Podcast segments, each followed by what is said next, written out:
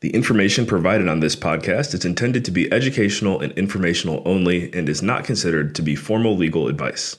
The listener should not take or refrain from taking action based on its content. Any listener in need of legal opinion upon which to rely in decision making should consider formally engaging an attorney to review relevant facts in detail and examine the pertinent law as it applies to those facts. Welcome to Real Estate Milestones, where we explore fascinating topics in commercial real estate with knowledgeable industry experts. I'm your host, Ben Malik, and I'm a young real estate professional who is passionate about adding value to people's lives through the incredible power of real estate.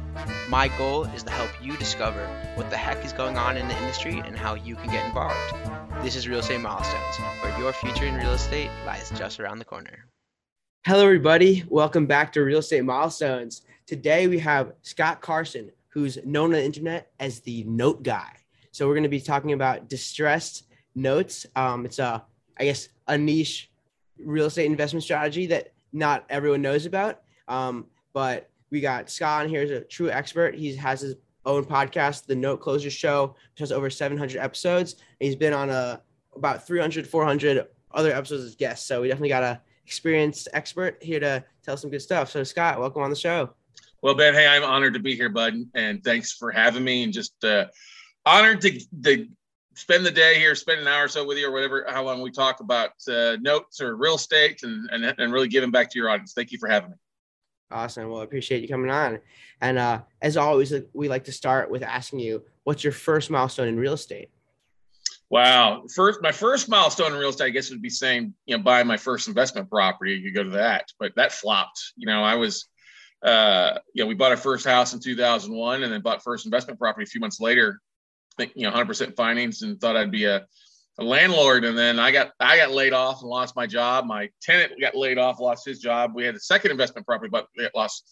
So I think my first milestone may have been buying an investment property, but I think the bigger learning curve was getting rid of those two, getting out of a bad situation, licking my chops, and then a little later not letting past mis- uh, mistakes stop me from taking action. So uh, you know, if that makes sense. I learned a lot from my mistakes and and learned, okay, this is what I want to do. And I remember buying that true first investment property the right way, and uh, and going from there. And it's it's been an interesting thing. I've been, I guess you'd say, an active investor for 20 years, but I haven't had a W two job since 2004. So over 18 years of making money as a mortgage broker and a real estate investor uh, full time since then. So that that's a little background there. I guess would be a long long answer to your short question. Well, yeah, I guess that's very interesting. Uh, I kind of, I guess most of the first milestones in real estate we've had were not flops, which is uh, funny because you think there's a, a pretty big learning curve. But um, when was that your first couple investments and like in terms of what year was that? And then um, has that influenced you in terms of focusing a lot on the debt side rather than the equity side? So my first, I, we bought, I, we bought our first house 2001, bought our first investment property later that year and that's what we had to get rid of. We went traditionally 100% financing because we had great credit score, stuff like that. But mm-hmm. if I go back to 2000, if I fast forward a couple years, 2004, the first investment property was a uh, subject to deal that was around the block from where I lived. I was able, you know, I saw this vacant house and the yard needed to be mowed. You know, driving for dollars, a lot of folks oh, yeah. do. You know what I mean? And was able to contact the bar. We moved out of town. It was a divorce situation where Mm. Uh, he had access to home, but his wife made the decision on selling it, which was weird. So I had to work with two divorce, you know, two divorce parties. Neither one of them wanted the house, but we were able to walk out about have them sign the property over to us, subject to the existing financing, and he gave me a hundred dollars to mow the lawn too. So I always make the joke. The first true house that I walked into that I walked away with, I actually walked away with the keys and a hundred bucks. But uh, that was exciting. But really, what directed me into the note business. What I, had a couple mentors, one of my money partners, and then a guy that I learned uh, real estate investing from, and we was a co-sponsor of our mortgage company from 2004 to 2008. Really taught me the note business, and we learned, like many people, about notes. Is we learned how to do creative financing, origination, subject, you know, owner financing, or wraparound mortgages. But when everything hit the fan in 2008, there was the opportunity with the the recession, all this distressed debt is you know, I left the origination side of the business and started calling banks and lenders out there who had non-performing stuff on their books and started buying that stuff there. So I, I, I guess you could say I've always been in the mortgage industry of some sort creatively. You know, we've done fix and flips and had rentals and other things like that and wholesale too. But for the most part, I really do enjoy buying notes and I, I'm literally buying the debt, becoming the bank. And the great thing about what we do is I don't want to end up with a real estate. I just want to hold the cash flow like a bank because when we buy the notes, we're not really owning the property, but we do control it. And we've done a lot of good by working with homeowners who are, you know, six months behind or more on their mortgage or, you know, commercial property owners who are behind. And we'll buy that debt direct from the bank at a big discount, become the bank. And that gives us all the flexibility we need since we bought it at a discount to work with the borrowers, work with the homeowners to either keep them in the property by setting up a payment plan or modification, helping them walk away from the property if they don't want to keep it through deed in lieu, cash for keys, or selling the asset. Or see if they don't play ball with us, then we, you know, we're forced to foreclose and, and take the property back that way or sell it at auction. So, um, you know, it's been an interesting 15 years uh, as a note investor since I bought my first note in 2007, and we've closed over a billion dollars in debt in that time frame. But th- there's a lot of opportunity going on right now. There's always distressed debt.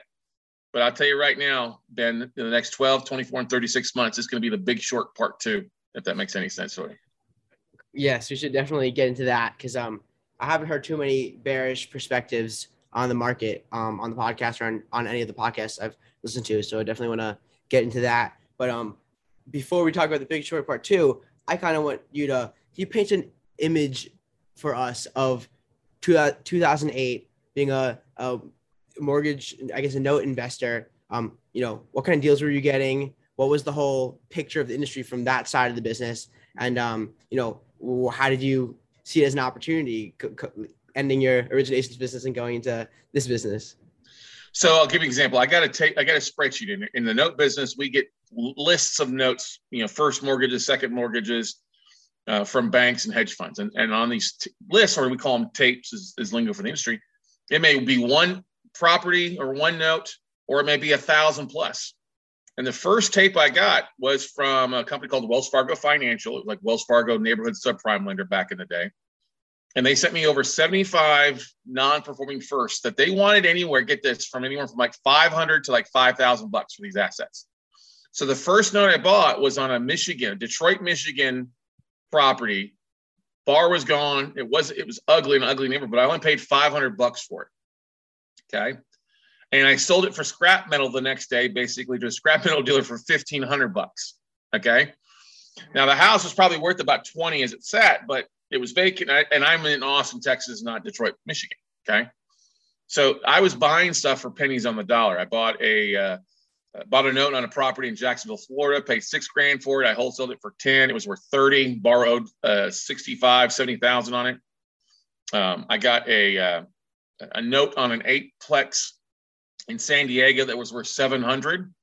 The borrowed like 450. I picked it up for 375 and wholesaled it. Made had somebody else fund the transaction and put 35 grand in my pocket in 30 days. And so back then we had a lot of distressed real estate where market was in the you know real estate was in the tank. We were buying a lot. I was buying like condos in Miami Beach for like five grand, mm. you know, and it took me a year to 18 months to foreclose because the foreclosure uh, timelines were longer but it would you know I'd sell it for 100 grand at the at the foreclosure market or 50 grand at the foreclosure market you know? So it was cheap. real estate was on sale. The biggest biggest regret i have is that i didn't buy 10 times more back then you know what i mean and hold on to it more. But a lot of opportunities i know we we've always had distressed debt. We've always had foreclosures. If you have foreclosures you always are going to have distressed mortgages. And what i like about the note business is that when i was getting these lists in, it was I was seeing these deals six to twelve to eighteen months ahead of like your traditional fix and flippers. Mm. Your traditional real estate investors would never see the and never see the deals I see because I'm closer up by buying the debt. Now, when I buy that debt, I become the bank, and now I have the decision to work with the borrower to keep them on track, or like or work to liquidate the asset or sell it if I want to. But we only take about what only take about 25% of the deals we buy to foreclosure. 75% of the time is either worked out with a homeowner in some sort of friendly repayment plan modification or short sale, or you know, they sign the property over to us and walk away. So when I started getting these lists in without having to spend money on like direct mail or postcards or yellow letters, or I didn't have to walk out and knock on doors and get shot at like I had before. I love it. You know, I don't have to do the I don't have to do rehabs on these properties. We keep people in their houses. They're living in it. They don't, you know, I ain't got to fix it. So I love that fact that I can control real estate without having to worry about, you know, my co- contractor showing up to lay tile or paint in a timely fashion. I can literally buy the asset, and usually in 30 to 60 days, we'll have the bar back on track of some sort or know which way um, we're going to go with that exit strategy. And it's usually a, a bigger return on investment to us because we're buying these deals still today at 40, 50, 60 cents of, of value. So we're getting a sizable discount than what most real estate investors are seeing out there. So that's that's why I fell in love with notes at that point because I didn't have to spend all this money on marketing. They banks once we made the right contact, we, they were sending me lists to cherry pick from, and that's still the case today. Great. So um, before we get into some more of the details, it, like a couple sentences, super high level like how what's the, what's the most or how would you describe um you know a note or uh, like yep. I guess yeah you know? Great question. And I always say we're everybody's in the note business okay? Everybody's already in the note business. If you've got a credit card that you owe money on you got a car note student loan debt you have a mortgage you own your oh your brother or your cousin Bubba down the street 200 bucks on an IOU you're in the note space but you're on the wrong side of the payment streams. You're paying out okay you want to be receiving money on the in- income. So when when I talk about note investing, what we buy is actually the mor- the mortgage, the loans. So if you've if you've ever bought anybody out there has ever bought a house, they got a bank loan. Usually, probably 30 days after you close, you got a letter in the mail saying that your mortgage has been sold to some other bank or institution. Okay, you close with ABC Mortgage Company here in, in your town, and then 30 days later, you're owing Wells Fargo's your new mortgage company or something like that. Happens all the time. Well, that's what we do. We do on a much smaller scale, though, than like Bank of America or Chase or Citibank, is that we are literally buying those mortgages from different lending institutions who are, who are selling these this I guess you could say these problem children off at a discount because they don't want to have to foreclose or for every dollar that they have tied up in a mortgage that's non-paying, it costs that bank 10 to 15 times that in how they lend money out. So they would rather get 50 cents on the dollar now, let me or my team step in and deal with a borrower for six to 12 or 18 months.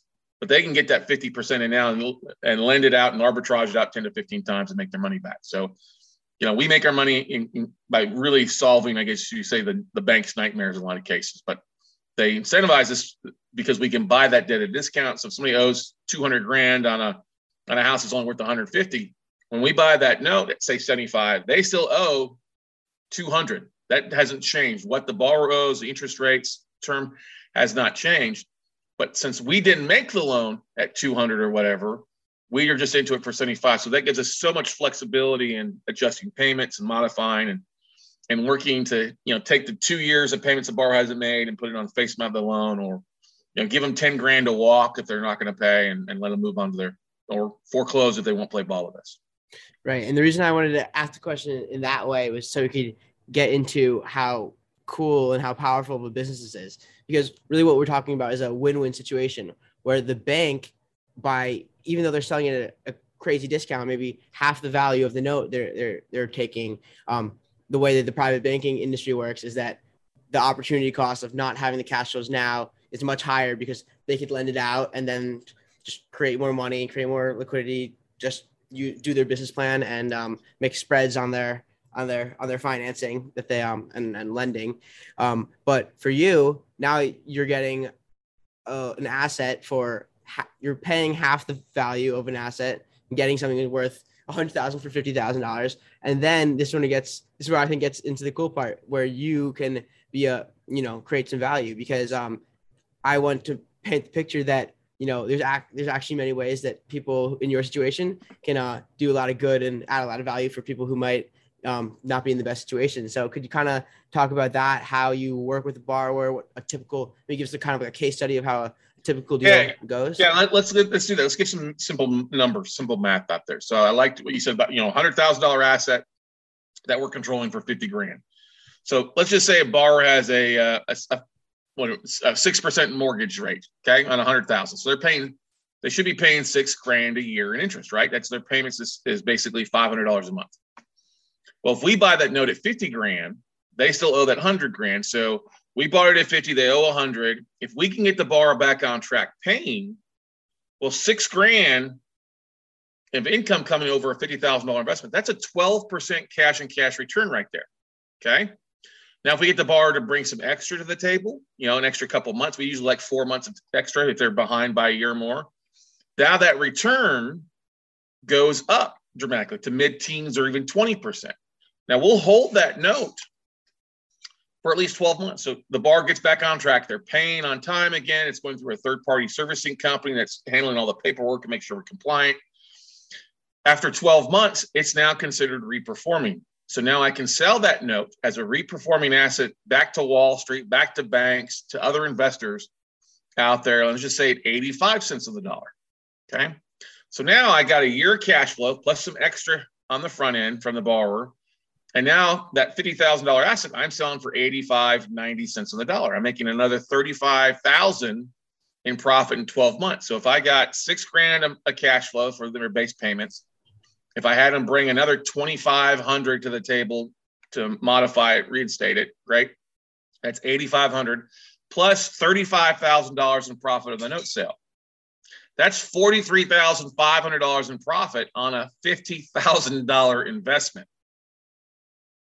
That's an 87% cash on cash return in a 12 month process. That's pretty stinking good. You know what I mean? Mm-hmm. It's pretty good, even if I just held onto it for cash flow.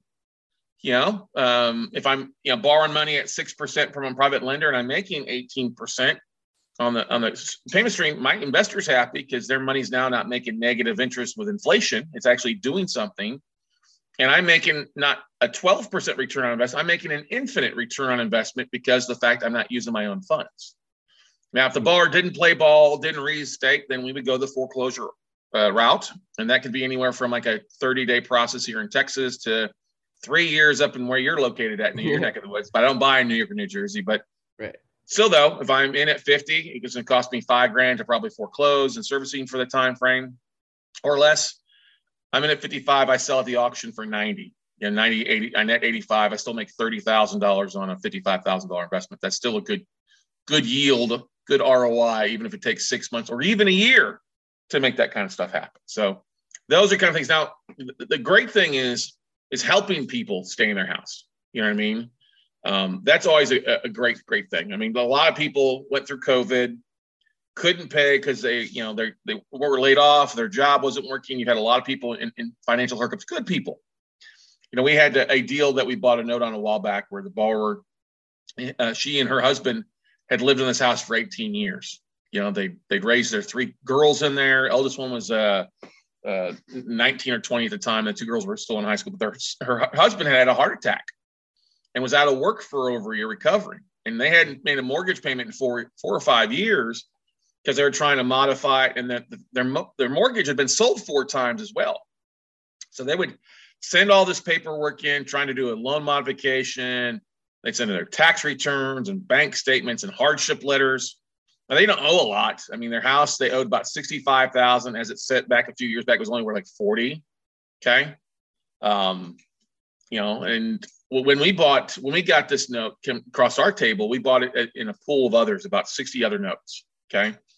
So I only ended up paying like 12 grand for this note. You know, they owed 36 and, and then the, yeah, so their, the, the value was about 35. Like I said, they owed 60 on it and the house was somewhere around 35 to 40. So we paid less than 33 cents on the dollar for this asset, right? And it basically 20 cents of what was owed. Their monthly payment was like 400 a month, if I remember correctly. Well, when I got when we got the, the collateral file, the, the loan on it, we was like, well, this lady wants to stay. They've been wanting to stay for four years. Let's work with them. You know, the previous lender, the previous note holder had been trying to get the bar to bring a year of payments to the table. They just didn't have that. So I call up the bar. It's one of the few times I actually made a phone call to the bar. Usually we let our servicing company do it. And I get uh, Sheila on the phone is her name. Okay, Sheila and Charles. And I get Sheila on the phone and I, I tell them who I am. Hey, I'm now your new lender, your notes consulting. And I hear like the wind escape out of her like a, a wind out of a sail. She's like, oh, it's been sold again. I was like, wait a second. I see your letter. I see all the stuff that you communicated with the last couple lenders. Were they not willing to modify or work with? Like, no, they wanted to bring a full year. We didn't have a full year. I was like, okay, well, let me ask you a question. Can you start making your payment of $450 a month?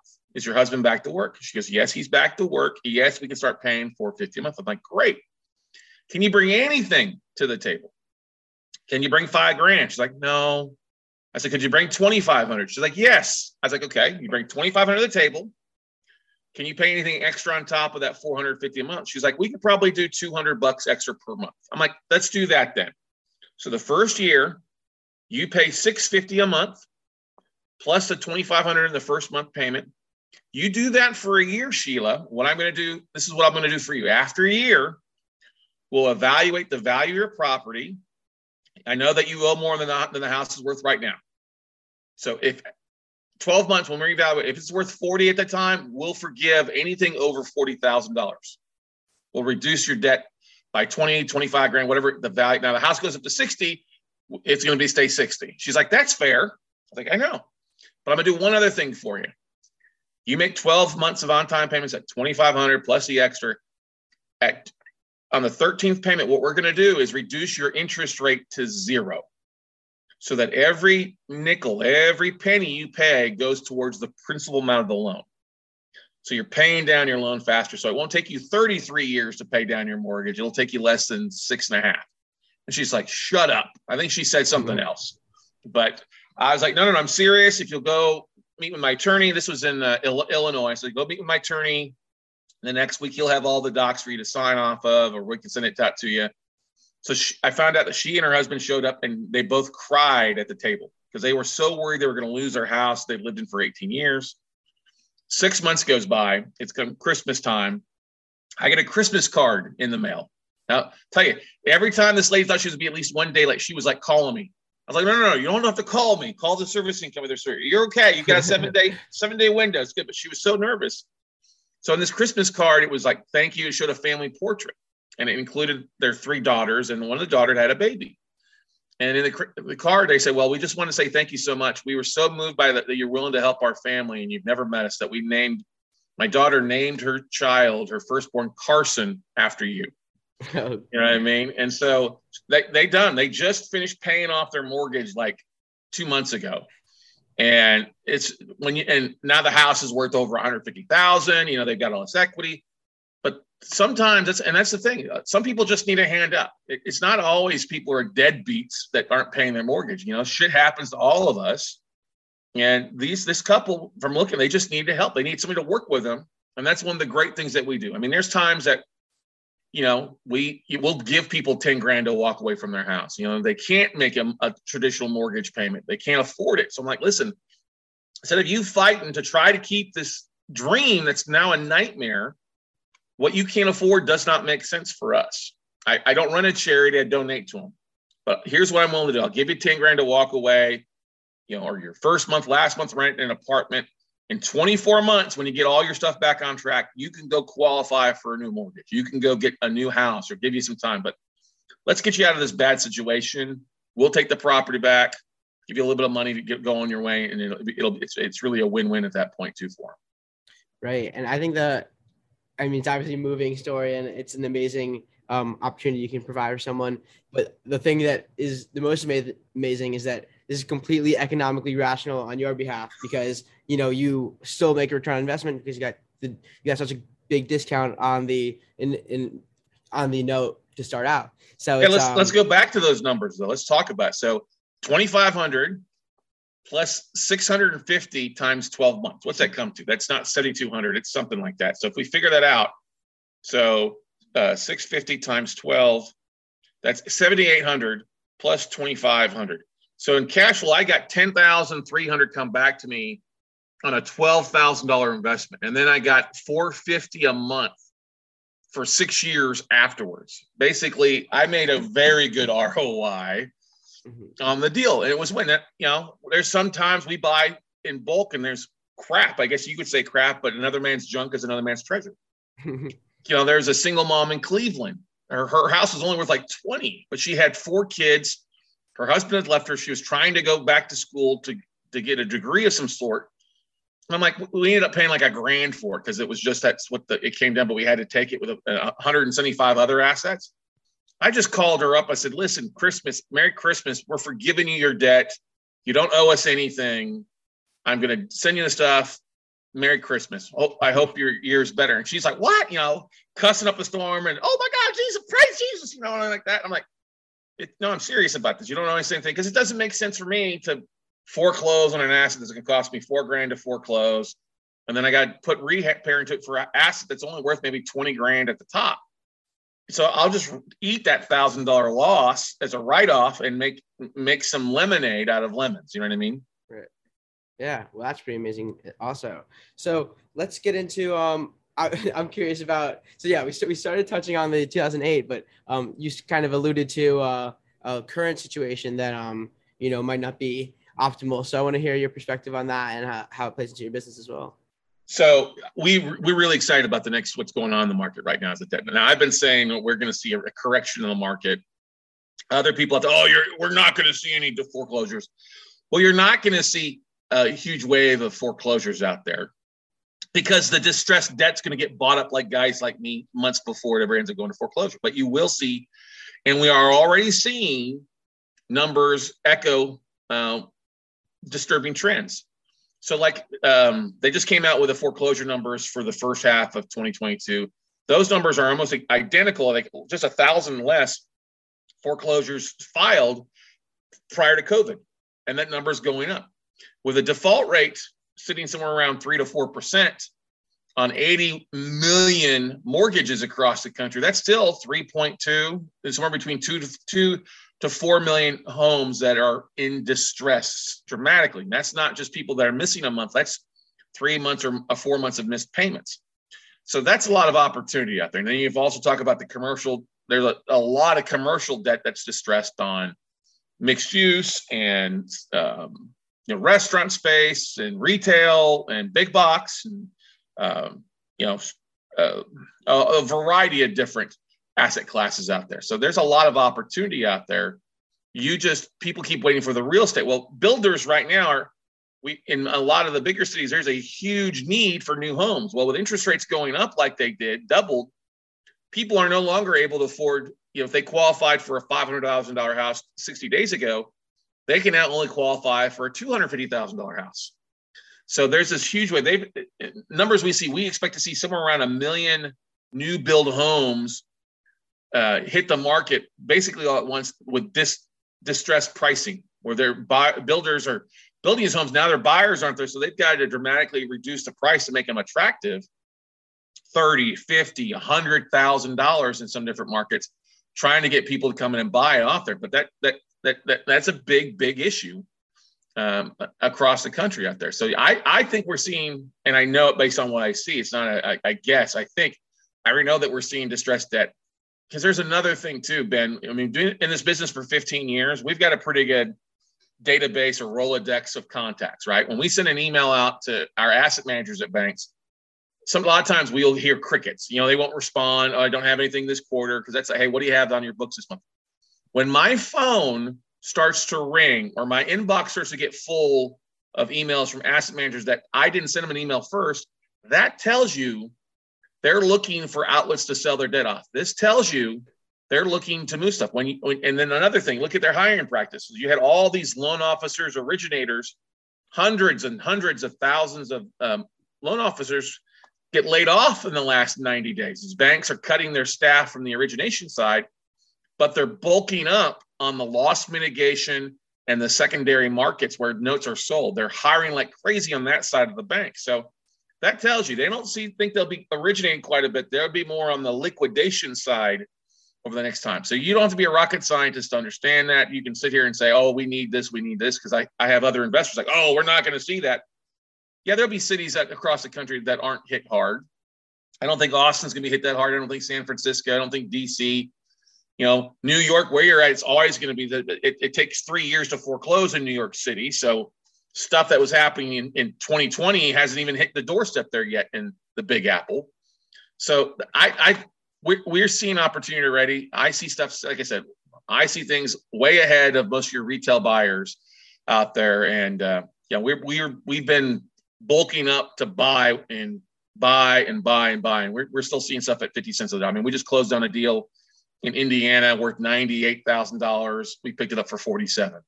Uh, we bought another deal in um, Miami Beach worth 225. We paid 100 for it. You know, we you know we we're buying all across the country in a, in a variety of markets. You know, Houston, Texas, worth 230. We picked it up for 109. You know, we're going to have to foreclose or modify these, but deals are out there. You just got to got to market like anything else. You know, when and we market uniquely because we're not targeting borrowers or realtors. We're targeting actually the banks and the internal departments of the banks that handle this distressed debt, and so a lot less competition. Note this is why note investing is such a niche. It's a it's a smaller niche in the market, but it's also very very popular and very very very um, rewarding and uh, great returns on investment and return on time as well. Yeah, definitely sounds like it. I want to just touch on one thing that you kind of commented on was um that we're gonna have a bunch of properties come onto the market that aren't going to be able to be sold at the initial price that the the builder thought. So um, but the funny thing is, everyone on podcast are obviously hearing all this talk about being undersupplied uh, with with housing, affordable housing, um, market rate housing, um, rental rental opportunities. Um, but I wanted to comment. I guess if you had a perspective on that, I'd want you to share. But also wanted to comment that um, may, that as I guess maybe uh, a supply increases and demand is still above supply, which is what a lot of people are saying. That there could be momentary drops in demand when interest rates go up that cross below and actually leave us with more supply. Then overall, in the long run, the demand still could be higher than supply. Um, so even if there's a short run oversupply, it doesn't necessarily mean there's a long run oversupply. But I kind of want to know if you had a deep perspective on that. Well, you have to look at the price points. You, you can talk in generic speakings, but here's the thing: we need yes, affordable housing is required. We need that. All right.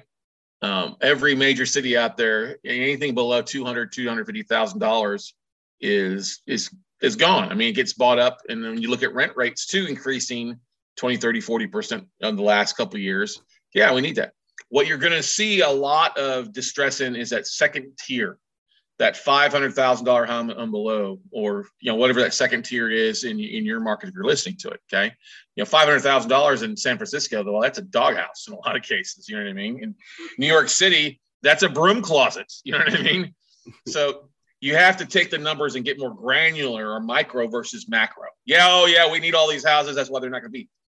That's I agree that in a certain case, when you break it down market by market, the states that are going to be the cities are going to be hit the hardest are the ones that have that biggest divide. And you can look at your uh, the difference between what the average house is and figure out what the average mortgage payment is compared to what the average income is in that city. You know what I mean? And so you look at that. You also look at the and that the bigger the divide that is, when you start seeing where it takes somebody um, three times what they make to make live a house, that's kind of the market. When you start seeing, well, they need to make you know the houses are worth four, five, six times what they are making. That's where you're going to see the biggest amount of, of gaps and foreclosures. It's not going to be San Francisco's, the LA's, the, the Austins, the Boston's, the New York's. May not it may not be Miami, but you will see a lot in um, the 500 to million dollar mark.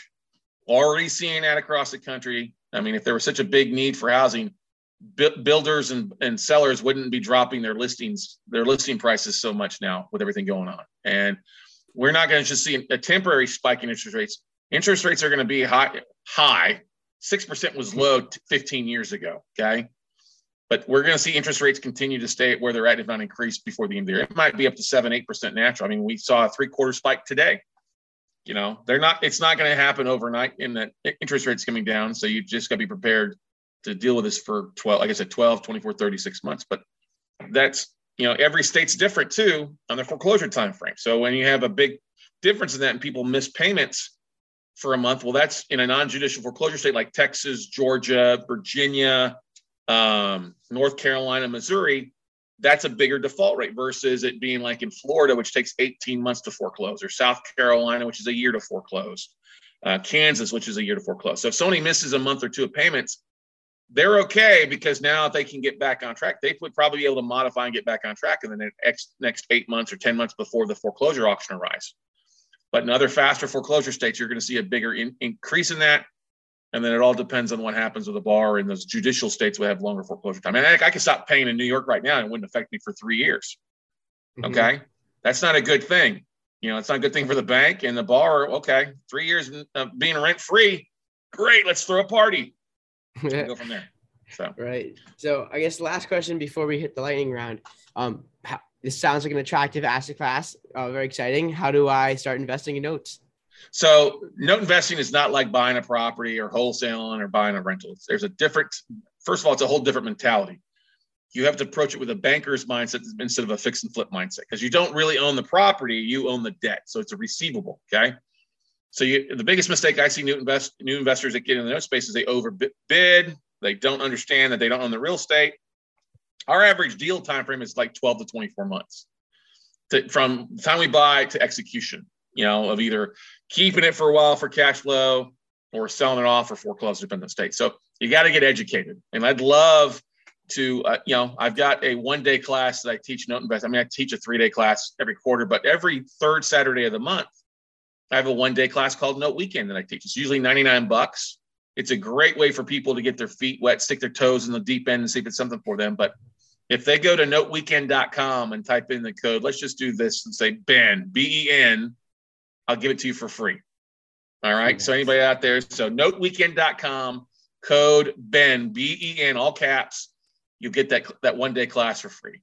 And it doesn't matter, it won't that doesn't expire. That's good for a while, but you know, you got to get educated first, and then you got to start tapping into uh, reaching out to banks and asset managers and see what they're doing. Now, you're not, you're not going to walk into your local branch and say, "Hey, I want to buy notes." They're going to laugh at you. Say, "Oh, we don't sell their notes." You got to know that banks and institutions they sell stuff, but they sell it at a different, you know, different state. There's a whole internal department handles their special assets department for the most part. Awesome. Well, definitely worth looking into, and um, yeah, I hope people check out the the um noteweekend.com because uh, it's cool. It's a cool discount code. Well, it's a class. I mean, it's recorded. If you don't can't make it live, you can always catch the replays to it. You know, we, we we focus on the three fundamentals when it comes to how to find deals. That's why we're the we're the premier, we're the number one investor recommended note training class out there because we we just really hone in on showing people how to find, how to fund these deals, and then also the different ways to make money and flipping them or whatever that exit strategy might be. And like I said, I've been de- teaching notes for 12 years now. We've taught thousands of investors how to buy thousands of deals, and we are still constantly buying. So it's always good if you're going to learn something, make sure you're learning from somebody who's still in the in the weeds in the in the business of doing the deals that they're teaching about. And we, we like I said, we close notes. We just don't teach notes. awesome. Well, you ready for the lightning round? Let's do it, baby. Bring it on. Sweet. So, if you could have any superpower, what would you choose? Oh my God, superpower. I would have to be able to read uh, the, the ability to read people's minds. you know, like Dr. Xavier from the X Men, that would be real cool. Be able to read people's minds and what they're thinking. Because I wish that was the case. That make me a much better note investor out yeah. there. But yeah, I can see what people are thinking and you know be able to go there. I mean, it's that's you know I like doing my favorite superhero is Iron Man. You know what I mean? It, it, and, and it's great. But he's just more of a rich guy with toys. You know what I mean? kind of like Iron Man and Batman. They're just rich guys with toys for the most part. But uh, Dr. Xavier, yeah, I would. Uh, I think the ability to read minds would be my superpower. Sweet. So, what's your favorite book, or what's the one that's helped you the most in uh in there? Oof, that's a t- that's a tough question. I mean, we I've got oh, so many books, but um, one, you know, everybody's heard of Think and Grow Rich. You know, that's a must read if you're an entrepreneur uh, by uh, um, Napoleon Hill. Robert Kiyosaki, and I mean, Think and Grow Rich by Napoleon Hill. Yeah, Rich Dad Poor Dad by Robert Kiyosaki and Sharon Lechter is good. But there's another book. It's uh, Outwitting the Devil. Think and Grow Rich, Outwitting, Outwitting the Devil. And this is a book that was written back in 1938, but it wasn't published until about 10 years ago. Uh, it's basically Napoleon Hill sitting down with the devil and having a conversation, asking the devil how he's to be, how he's so successful. And the reason uh, he says he says in this conversation, and I don't know if Napoleon Hill was just having an imaginary conversation or actually talking with the devil. Who knows? But it said that he's able. The, the, the devil's successful in in uh, having people drift. He's successful in keeping people from accomplishing and being the most productive. Is that he throws distractions our way. You know that you've heard the shiny object syndrome or the squirrel syndrome the people that are most successful in the world, in life, in finances, or whatever it is, it's because they're the most focused. They say no. They put blinders on to distractions, so they're just solely focused. And that's really if you're going to do something, you can really, as an entrepreneur, only focus on one, maybe two things outside of your family. If you've got a full time job, your side hustle can only really truly be one thing to be successful at it. So that's the thing is one of the most powerful books I've ever read is Think and Grow Rich, Outwitting the Devil. Uh, and Sharon Lechter, who's a co-author of Rich Dad Poor Dad, she was given the manuscript 10 years ago, went in there, left it pretty much the same as Napoleon wrote it in 38, but she added at the end of each chapter what she thought Napoleon would think of in the world today. And hmm. God knows we're full of, we've got so many distractions out there Netflix, Hulu, all the streaming services, all the social media distracting us. You know, you, I, I have found that I'm more successful along with my friends and family members and colleagues are more successful because they say no a lot.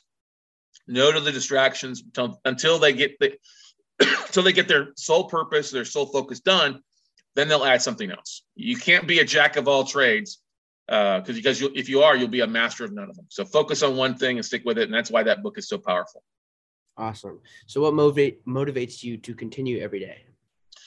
What motivates me is I, you know, I think it's one thing that's always with me is I don't don't want to be a failure. I think so many entrepreneurs have a um, what do they call that? Not, oh, I think we all suffer from imposter syndrome. You know what I mean? We're like, I, I'm, you know, I've been teaching for a while, and we get a lot of people that listen to podcasts and taking a class, and like, oh my god, oh my god, I was like, look, I'm just a normal guy that wipes my ass with multiply toilet paper like you. I put my underwear on one leg at a time. You know what I mean? I'm just a normal guy that's just focused and developed my superpower of being a great note investor. And I'm just normal. I'm not any more talented. I just outwork people, and that's the thing uh, that drives me most is this fear of failure. And the, my dad was my hero growing up. And he always says, Scott, it doesn't matter if you fail at something, it's if you give up on something. You know what I mean? It's okay if you've got a dream to set that dream down for a while, if you've got to go provide for your family or friends or get a job, whatever it means. But don't give up. All right. We, and you're going to have peaks and valleys. Entrepreneurship is not a straight and narrow road. It's a twisted curve of a road to get where you want to be. And real estate is just like that. You got to know ups and downs and tweaks the market changes and you got to be able to pivot and rotate and sometimes stop something for a little while while you do something else to get back on track and um, that's the thing i would probably t- tell you the most is when i get up in the morning it's like okay what am i doing today how can i impact what's one person i can affect today i think so many things in pos- podcasting and, and content creators they want something to go viral. Well you're never going to go viral if you try to go viral.